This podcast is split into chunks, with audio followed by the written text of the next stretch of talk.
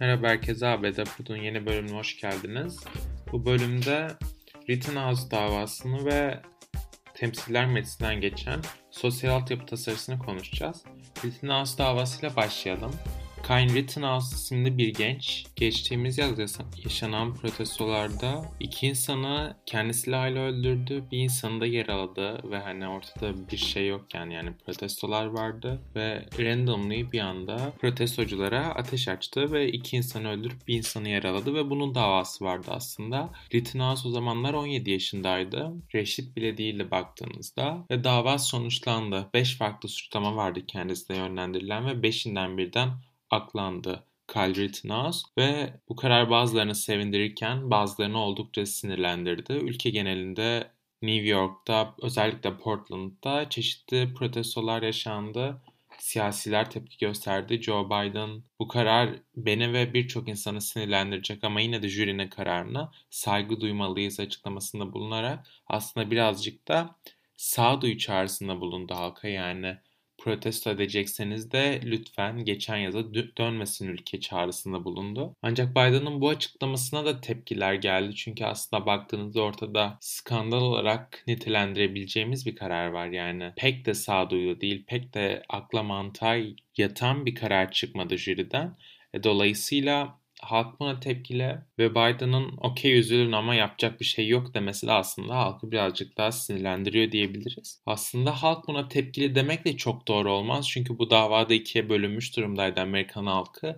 Ülkenin yarısı Rittenhouse'un aklanmasını istiyordu. Bunlar daha çok Cumhuriyetçi Parti'ye yakın olan insanlar, bireysel silahlanmayı bir hak olarak gören ve aslında Rittenhouse'un yaptığı bu eylemi nefsi müdafaa olarak nitelendiren insanlar bunlar ve baktığınızda bu insanlar Amerikan halkının neredeyse yarısını oluşturuyor.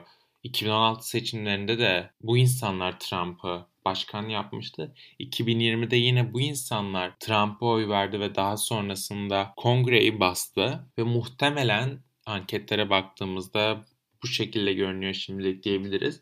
2024'te de Trump'ı yeniden Beyaz Saray'a taşıyabilecek olan seçmen kitlesi aslında bu insanlar. Dolayısıyla Rittenhouse'un 5 suçlamadan birden aklanması bu kitleyi sevindirdi diyebiliriz. Ancak yine de bu konu üzerindeki tartışmalar pek de yakın zamanda bitecek gibi gözükmüyor. Rittenhouse davasını konuşmaya muhtemelen uzun bir süre daha devam edeceğiz. İkinci haberimiz ise Temsiller Meclisi'nden geçen sosyal altyapı tasarısı ile ilgili.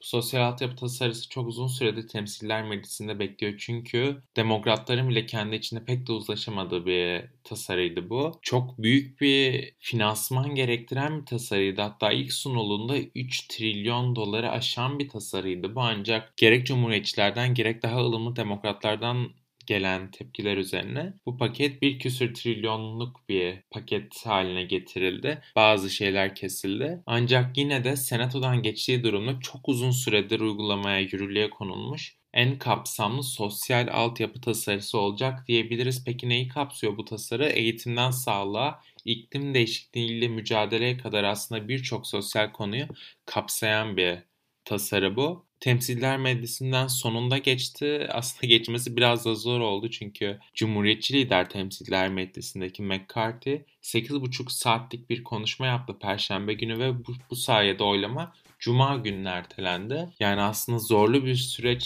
sonrasında demokratlar bu tasarıyı temsiller meclisinde geçirebildi. Senatodan geçirebilmek de bir o kadar zor olacak çünkü iki demokrat isim Manchin ve Sinema çok da ılımlı yaklaşmıyor bu yasa tasarısına karşı. Yani aslında çeşitli soru işaretleri var kendi kafalarında ve büyük bir belirsizlik var aslında Senato'daki demokratlar arasında bu yasa tasarısı ile ilgili. Dolayısıyla bu yasa tasarısı gündem olmaya devam edecek gibi gözüküyor.